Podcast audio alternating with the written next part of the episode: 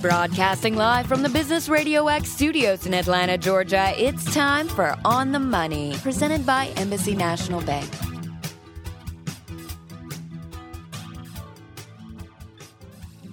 That music is available for license, by the way. Welcome, everybody, to this week's edition of On the Money. We are the number one small business show on Business Radio X. The show is presented by Embassy National Bank. Embassy National Bank is a nationally chartered financial institution whose deposits are insured by the FDIC. And on this show, we discuss topics designed to help small business succeed because at Embassy National Bank, we're proud of how we help small business. I'm Joe Moss, and I'll be your moderator. I'm also the president at Embassy National Bank, and we welcome you to the Subaru of Gwinnett studio. So today we've, we're going to talk about leadership, engagement of employees, getting everybody on the same team, but we're going to approach it in a very different way than I've seen before. But when I heard about it, it clicked and I went, yeah, I get it. So welcome, Alan Schaefer. Thank you very much. So you're the one. You're the one that gets it. I did get it, yes. I'll be here all week. Okay. And uh, he runs a company called Banding People Together, and it's bandingpeopletogether.com. And Alan, you tell them, t- t- tell them about your background and what you do. Well, my background's a little Forrest Gumpish all over the place. I am a uh, recovering entrepreneur and recording artist, consultant. And uh, I spent a good bit of my adult life uh, building businesses and touring the world as a uh, as the lead singer and frontman for the Atlanta-based band Five Star Iris. You know, I was having some problems with my band one day. Imagine that. I was out in Los Angeles having kind of one of these LA moments, and there was a gentleman named Briggs Ferguson who was the CEO of a company called City Search, and he was a friend of mine, and he was actually, if I back up, I was there was in 1993. 1993, there was this brand new thing called the internet. You guys heard of this thing? Yeah. uh, I remember at the NASDAQ International Business Plan competition being told it was a fad. Uh, I wish I could remember the gentleman's name just to remind him. Just like uh, Bitcoin's a fad, fad right? Fad, yes. fad. It's a fad. If you couldn't touch it, taste it, feel sure, it, it was a fad. Facebook's fad. a fad. LinkedIn's a fad. Uh, yeah. Okay. And so, um, but this was a gentleman who was really, um, really helpful. You know, when we got acquired, it was, uh, you know, as a young guy building and selling a company, and then you know you get taken over, and you, they write you a big check, and then the pain and anguish starts Yeah. sometimes, right? Right. And but this guy was a great uh, resource, and I kept in touch. And we're having this LA moment, and I said, "Man, I'm having some problems with my band." And he, oh, shocker, you know, imagine that. And he asked, he said to me, uh, he goes, "There's a book that I really think would help you, and it was called Five Dysfunctions of a Team by a guy named Patrick Lencioni, and it's a leadership fable, and it's essentially this this book that is." Um, you know, where the Silicon Valley tech company, they're misaligned with their executive team. The board brings in a new CEO, a 59 year old woman from the East Coast who knows nothing about technology. And it's like a soap opera in terms of them getting along. And I'm reading this book. I think I did read that book. yeah, it's amazing. Yeah, it's it's really it's Didn't she walk in the room and say, "One of you won't be here six months from now"? Or yeah, she she might have. Yeah. Right. Hey, raise your hand if you're going to be here. Hey, I would raise your hand. right. um, and uh, I, as I'm reading the book, I go, "Holy cow, we're screwed!" And it's them. It's all my bandmates. It has nothing to do with me, of course. And so um, that was what kind of put me on the path of of uh, leadership, um, behavior, self awareness, team performance, organizational development, that sort of thing. That's how you got started. Where is the company now? The company now, so the company uh, banding people together, we started uh, really as this um, team building idea. Like I'd learned about this thing back in 2008 called team building, um, where people do different activities to bond or learn or whatever it is. And I like thought, go do these challenge classes, Yeah. courses, all that stuff. Exactly. And I thought, well, man, I could go into corporate America and teach people how to write songs. And that would just be another flavor. And then someone said to me, well, you need an instructional designer. I mean, respectfully, you seem pretty smart, but you can't just be, hey, hey, dude, I'm the band dude here to write a song with everyone. And uh, so then I had to Google what an instructional designer was and figured out that out and built this curriculum around what we do. And since then, we have uh, really, really evolved and, and grown.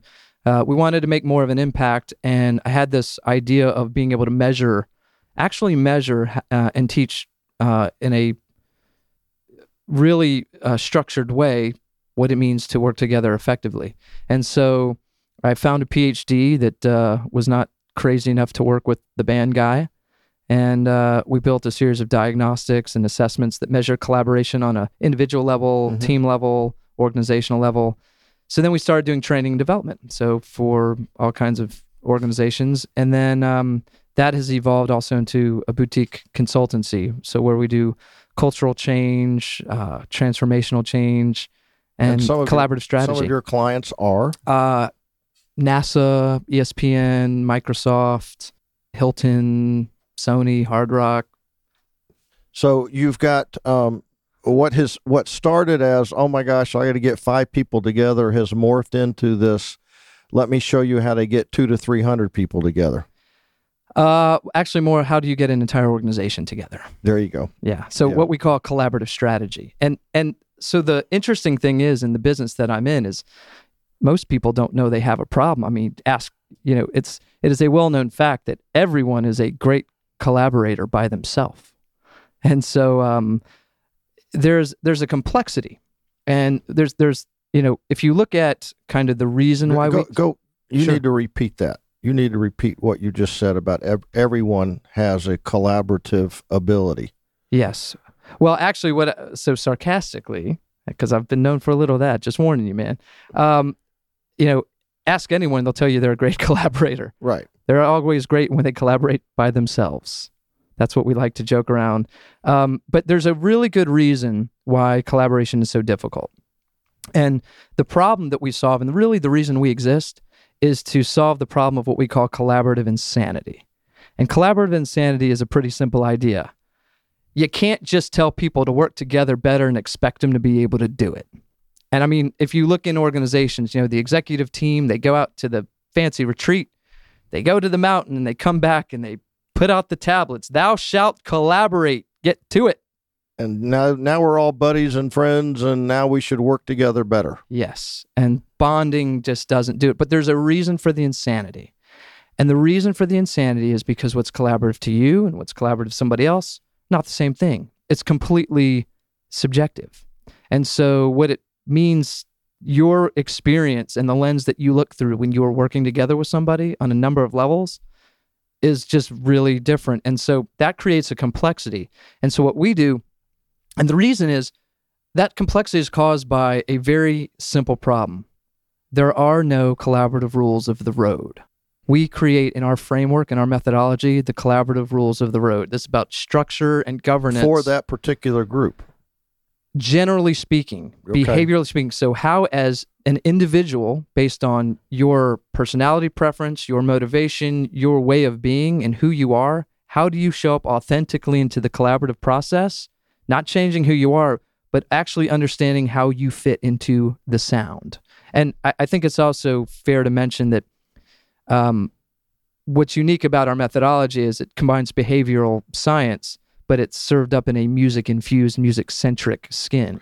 All right, um, let's go back because make sure that everybody understands the premise. And uh, those of you out there who are not musicians um, may struggle understand this, but those of you who are uh, have had their favorite band or they've listened to a lot of music, you think that sometimes that music just evolves on its own. But for a band to come together like some of the great groups, there has got to be a massive effort that comes together. Yes. Um, but behind all that, you've got the minds and the creativity of some very, very talented artists. So there's got to be a lot of headbanging that goes on before the lights come on. Yeah, well, you know, the interesting thing is just like every business, every team, every band has its own way of working, their own process. So the way that somebody like Coldplay achieves success and creates is completely different than someone like U2, completely different than someone like Aerosmith. I mean, you look at someone like Aerosmith, part of their process is Steven Tyler and Joe Perry, you know, knocking the you know what out of each other to get to whatever the result. And that's just That's what they part do. of the process Right. you know and they they're honest about it they've gotten there and that's that and so you know for any business owner any anybody that's part of a team or or, or managing leading a team you know figuring out like what is our process? Like how do we roll? Like you know even within an organiz- a larger organization you have microcultures so like this team in accounting versus this team in you know as opposed to this team in marketing or two small teams within one function might really function very differently collaboratively speaking for all those reasons we've been talking about like just the makeup of the people the personalities the motivation where they are in the organization Well, like, so let me make sure I get this. So you help them understand a group, how they come to a decision. well that's that's part of it so so we're talking about a, So that's something that none of us hardly ever think about. Yes. Well, so the, the decision making process is a subset of the larger collaborative process. So so think about this. What we're providing is the behavioral and tactical how of when people come together and have to accomplish something, how do we get them aligned? How do we tune out all the noise that keeps us from being aligned? And it can be as simple as what you what you think is the objective and what I think is the objective are not the same.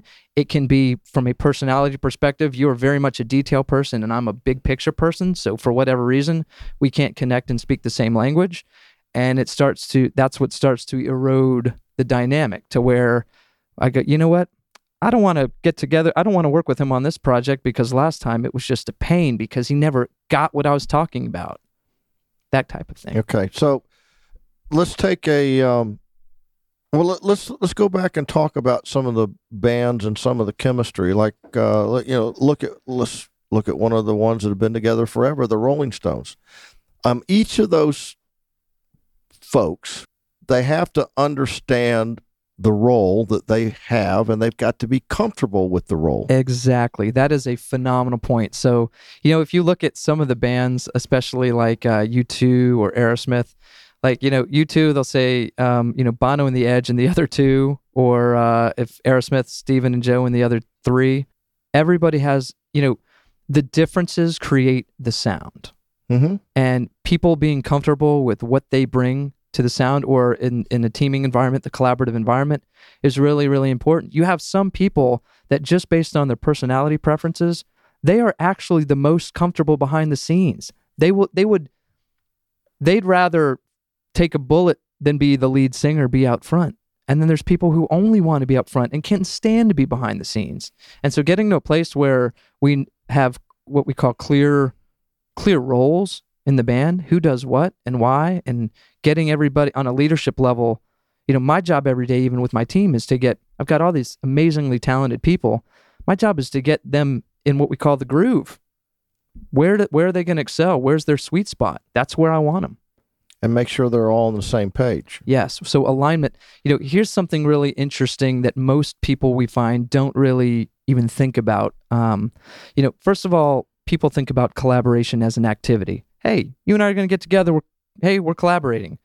In our methodology, collaboration is a process, and it's a process that has structure, uh, agreed upon set of norms and behaviors. That's that rules of the road piece. But the whole goal is alignment and to in- it's actually to increase productivity and efficiency, Mm-hmm. which is counterintuitive because most people go, "Wait a minute, if I collaborate, it's actually going to slow me down. There's going to be too many cooks in the kitchen." When you have the governance and structure and the rules of the road, you actually increase productivity and efficiency, and the process feels as good as the result. And it, and part of what engages people is you're doing something very important.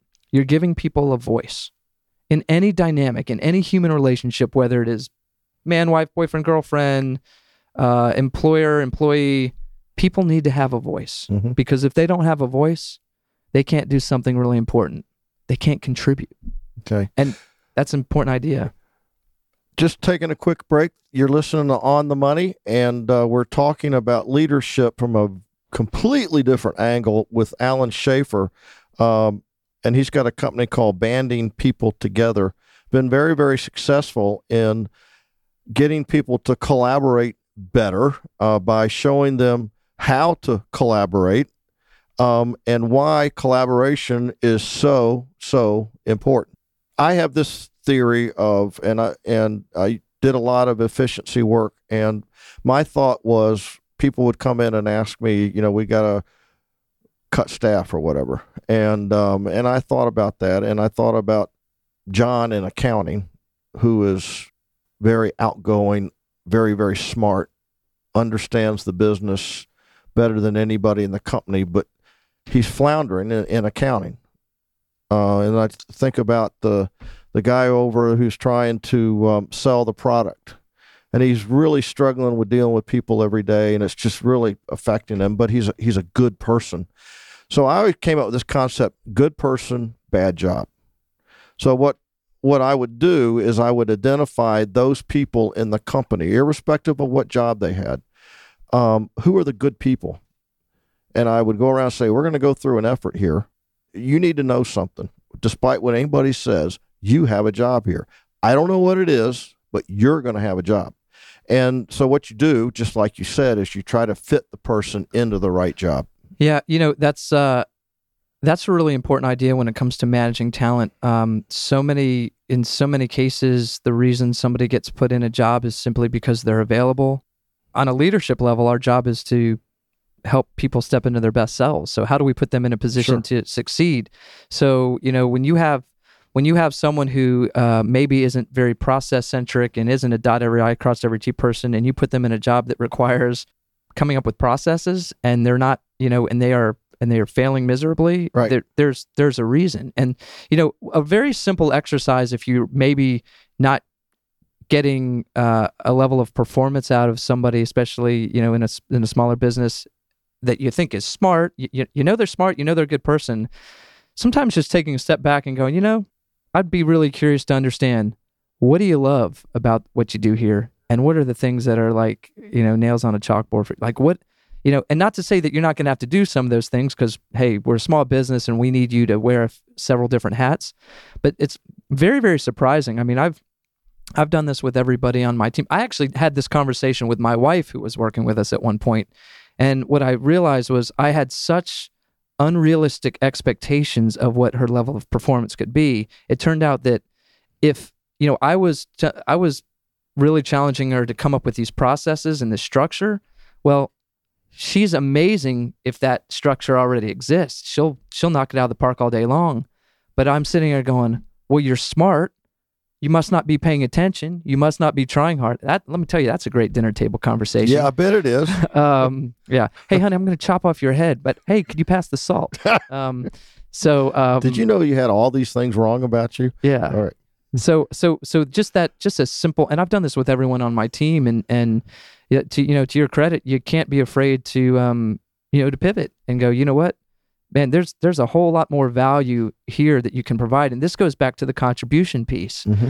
We are all designed. This is Maslow's hierarchy of needs. Like we all want to be a part of something, and we all want to contribute. And so, I believe that you know your job as a leader or someone running a business is to help figure out where's the sweet spot and how can someone contribute in a meaningful way. That's actually going to trump pay. That's going to trump all these other things. And that's the difference between someone waking up in the morning and going, when they're on their way to work going, I get to instead of I have to. That's how you get an engaged workforce. All right, let, uh, let, let me talk about that for a minute. Um, and I have a there's I'm going down a path here. So, what you just described as the head of the company is that the most important job they have in the company is to get all the people in the right places doing all the right things. I believe so. Okay, all right that's a big fault around with some small business people and we've talked about this a lot how they they get into a small business because they like doing a certain function where they let's say it's an accountant. An accountant decides i don't want to work for the big firm i open up my own.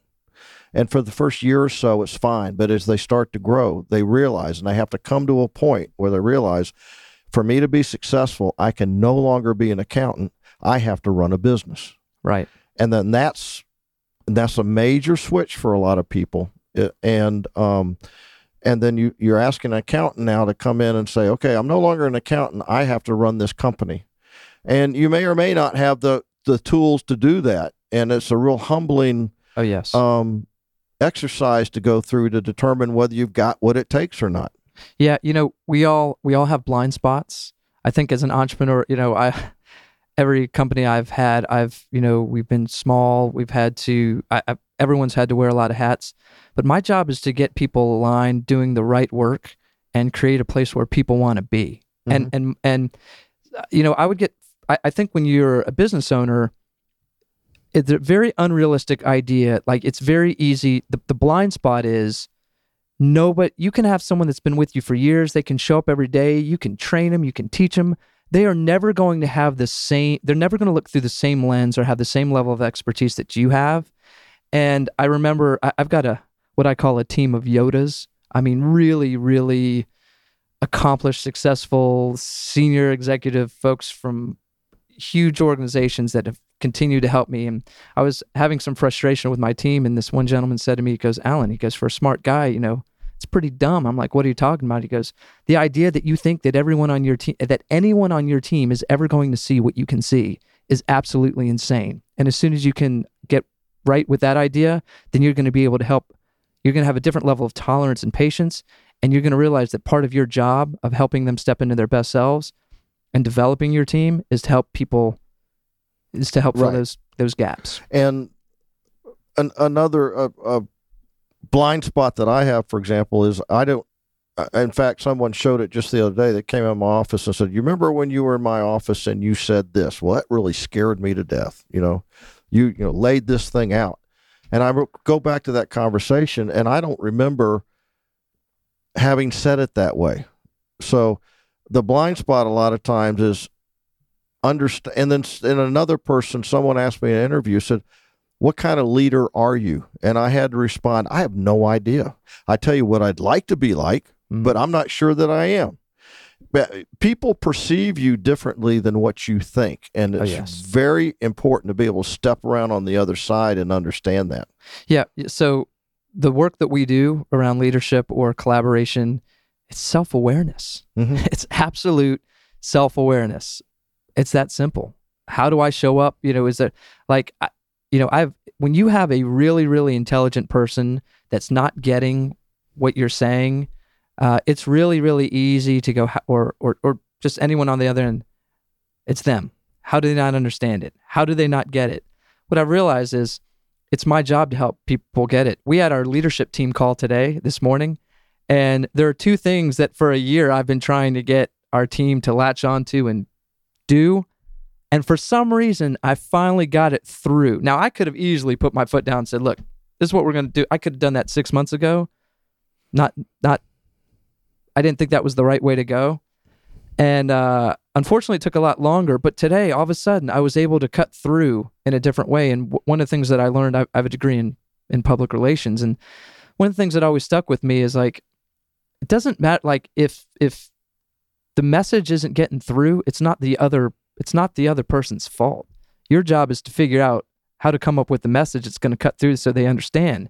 And the question is, do you have the patience and the gumption and the guts to have that conversation 50 times if necessary and not blow your cool? And most of us don't. Well, the trick for me is that I have to, I try to plant a seed, and because I realize that with a lot of people that I deal with, it's got to be their idea. yeah. So I plant the seed, plant the seed, plant the seed, and all of a sudden it comes up with their idea. Now, there you want to say, that's what I've been trying to tell you for the last six months, but they don't want to hear that. All you can say internally is, "Thank God." Yeah, that's It's- an so that's an ego thing. And you know, I've heard it said, you know what ego stands for? Edging greatness out. that's one of the ways that we get in our own way. Right. You know, I mean, yeah, we all know those people. Actually, that's called um in our methodology, it's called a sour note. It's one of the things that our diagnostic points out. So uh, the idea that um, someone, you know, if if someone comes up with a better idea, uh, they can't let go, or they can't let go of their original idea to let it evolve within the group think. Uh, there's we know we've all worked with people like that. It's really it's crazy. It's like you have to Yeah, Jedi but that's mind- hard. It's yeah, hard. yeah. al- although, if you create the right conditions within the team, we call each other out on all that stuff. And Right. I'm and I man, I sign the checks, and I am not immune. Any any time that I exercise one of those, you know, behaviors that derail the collaborative process, it is an expectation for anyone on my team to check me into the boards politely and hopefully with a little bit of respect. but um, yeah, that's, I mean, again, under the guise that we are all here to help each other step into our best selves. It's that simple. Yeah. There, but everybody has a desire to be noticed and to receive credit for what they feel like their contribution is. Isn't there a someone who is you're trying to be collaborative and you and you you feel like that you've made a big impact at the end of the day you want to be rewarded for that how do you how do you get noticed in today's world without seeming to being edging greatness out Yeah, you know what's so funny? So again, another one of the sour notes that gets measured and and pointed out is um, uh, does not share credit and glory with others. Right. So there's certain people that we might work with. You know, here's the person that um, maybe is uh, has three people on their team that they're leading, and the three people, one of those people came up with the amazing idea. There's the person who who takes the credit and says, "Yes, our team, our, we were great." And then and then I would maybe suggest that then there's the actual leader who steps up in front of the CEO or who, or the board or whoever it is and say, "Yeah, our team did a great job, and so and so, man, they're the one that came up with the game changing idea." Again, just because someone's managing people does not mean they're actually a leader. well and that that um that gets back to third person sales is a lot more effective hmm So if if I go to Lazarus and say you really need to meet this Alan guy, that's coming across a lot stronger than you going to him and say, you know what, I'm really really good. yeah, of course. Of course. Here's the here's the other thing. We could we could boil this down to a much more simple fashion. Do you know um, Rule Fifty One in the band world? Yes, You do? I know the band. Yeah, I've heard their music. No, th- th- no, no, th- no. This is a The Rule Fifty One. No, no, no, no. rule number fifty one in the world of bands. Just be cool, right? You want to know what uh, Rule fifty two is? Don't be a jerk. You want to know what Rule fifty three is? Don't break fifty one or fifty two. we actually all know the difference between right or wrong. We all know what it feels like, you know, to be treated a certain way. You know, it's a choice that we all make. Well, and and um, interesting, different performers I think recognize it early on that they don't want to be in a band. Yep. And so they end up staying. Prince, good example. Yeah. Uh, although he always put together their great bands, but there was no doubt who was in charge and to who the glory was going.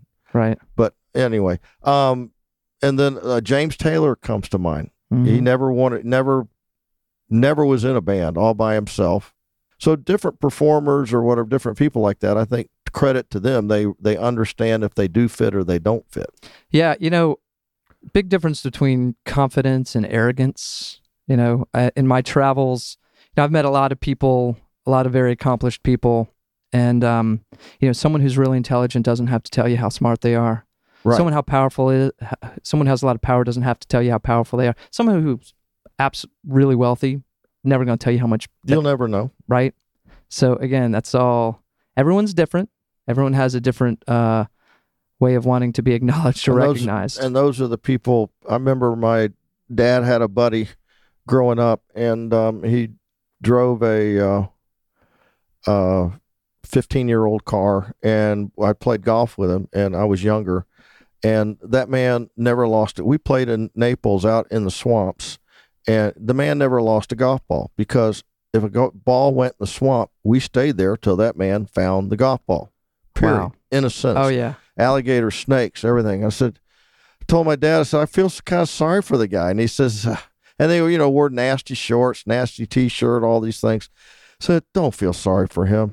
yeah. The man's worth 50 million bucks. you know what's so funny? So relative to the 15 year old car, uh, I have a 16 year old car, and as a 30 year old, uh, as a you know, I, I had this idea that I was going to be in a position to retire by the time I was 30 for some reason. I don't know why. Uh, and uh, so I sold my company by the time I was 30. At least for a minute, I was looked like I was done, and I bought. I actually bought a car. I went from having no car uh, and my friends were like, "Man, you should buy a Ferrari. You should buy this." I'm like, "Man, I don't have anything to prove." I bought a Honda Accord, and I was like, "I'm going to drive it until it, It drops. dies."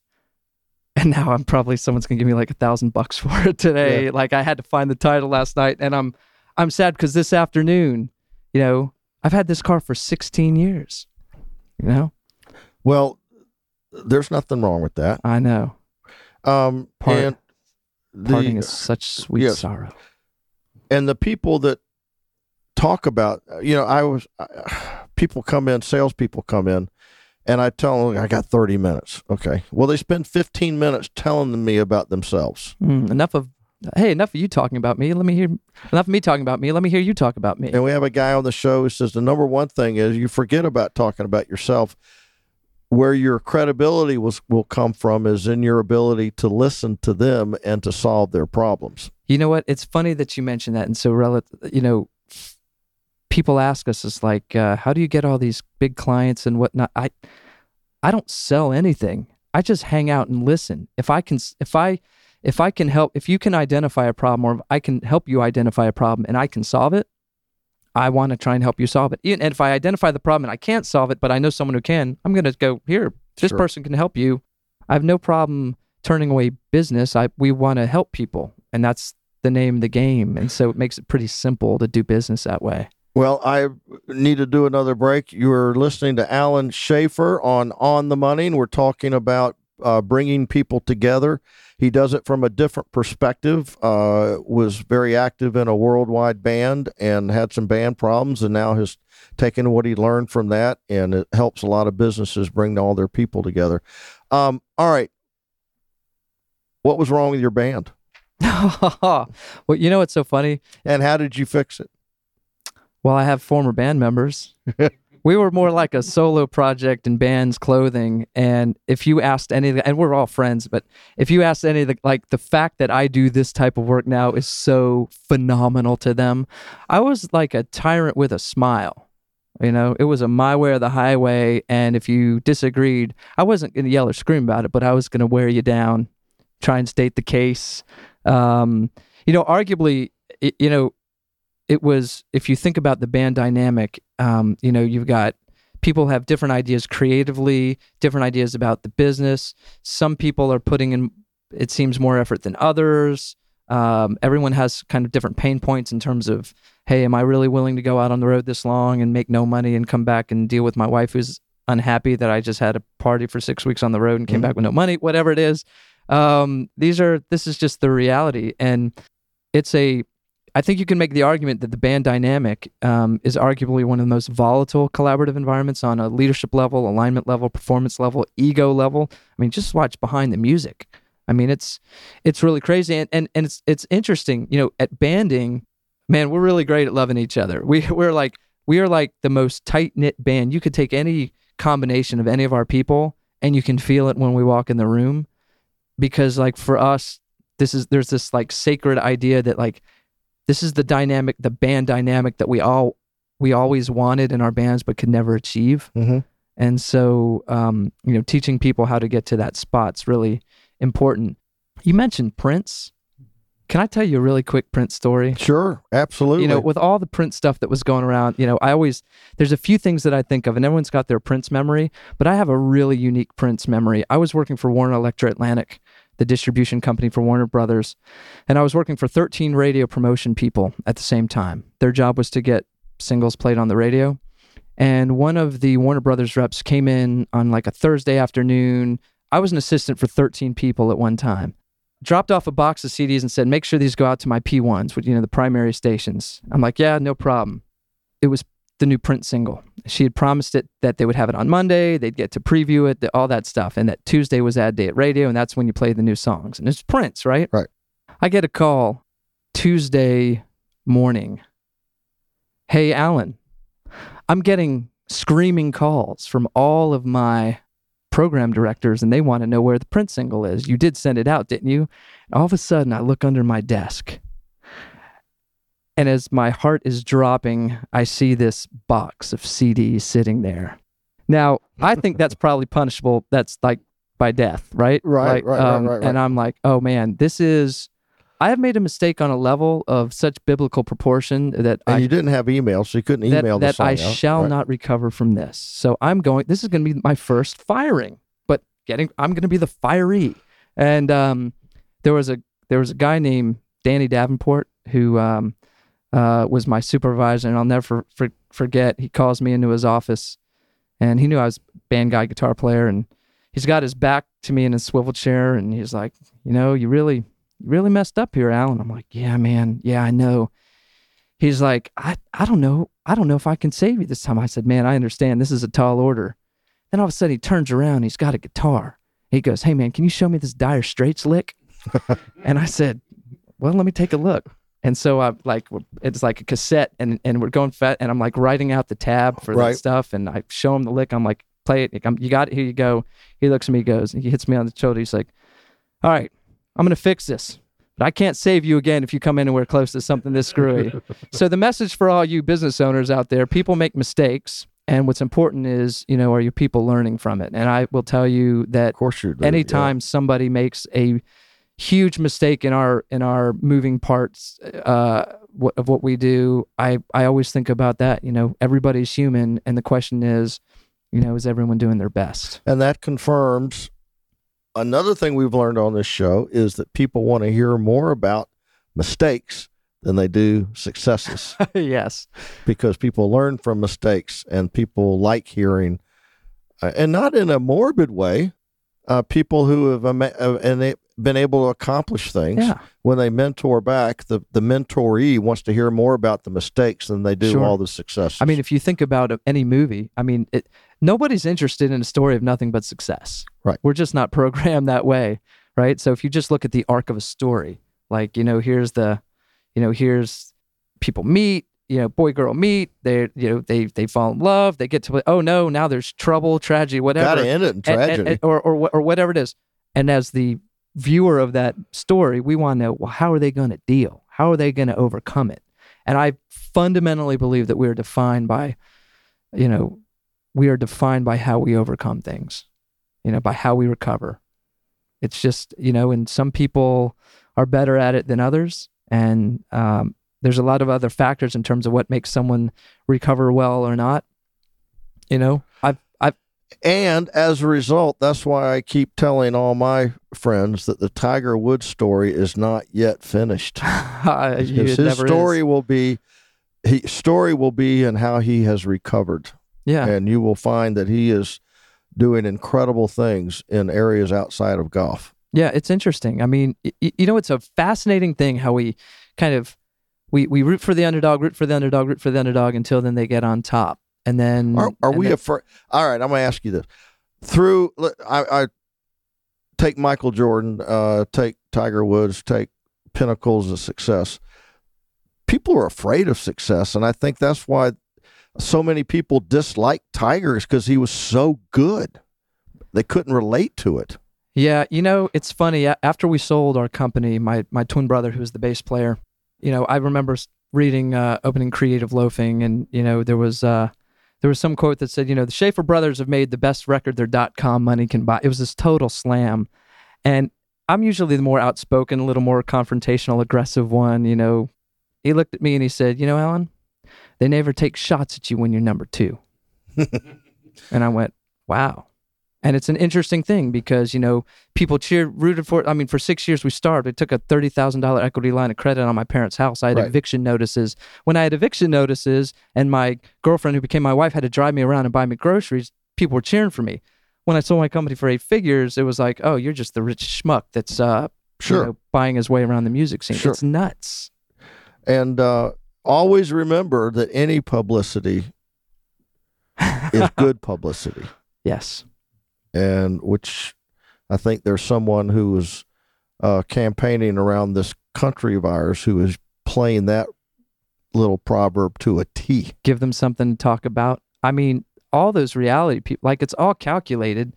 Like even in the music business, like the actors or the, uh, you know, the, hey, if, you know, when someone is on uh, Entertainment Tonight for whatever wrongdoing they did or getting arrested in Hollywood or whatever, you know, you, or or some kind of drama, they usually got a new movie coming out that they're getting ready. to I mean, Absolutely it, it's it's do. pretty calculated in this Sure. in this kind of reality theater that we live in. It's lame. Yeah.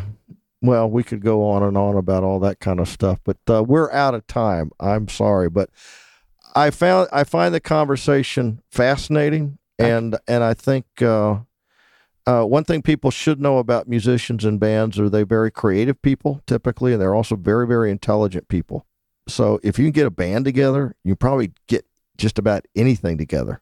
Yes. Um, and um, so what you do with and by the way, you need to develop some tools that you can roll out to the small business, whether it be web tools or whatever, and uh, and and and try to take this down because I think the small business owner probably needs it more than the large company. Agreed. And, and I'll tell you for anybody listening, if you uh, if you email me at Alan A L A N at bandingpeopletogether.com, I've got a white paper that I wrote with the uh, Kenan Flagler Business School at UNC Chapel Hill on building collaborative culture.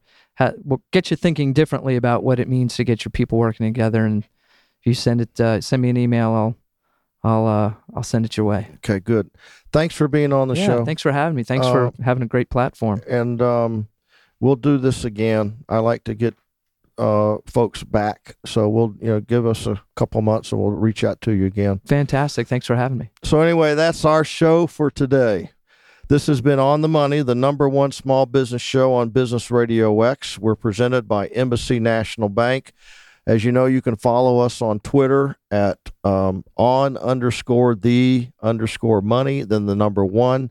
Um, our shows are out at onthemoney.businessradiox.com. Go to iTunes, you can find them also. And we also have a, a video component that you can see out on the Gwinnett YouTube channel, Business Radio X. So until next time, I'm Joe Moss with Embassy National Bank. And just remember all the things that we have always learned on this show and we talk about. Be careful out there. Uh, a lot going on. Uh, think before you act. Leave fear in the back seat. And the one that we like the most around here is stay authentic. Be yourself. Uh, and you that will go a lot further than trying to be somebody you're not. So, with that, have a great day, and we will see you next time.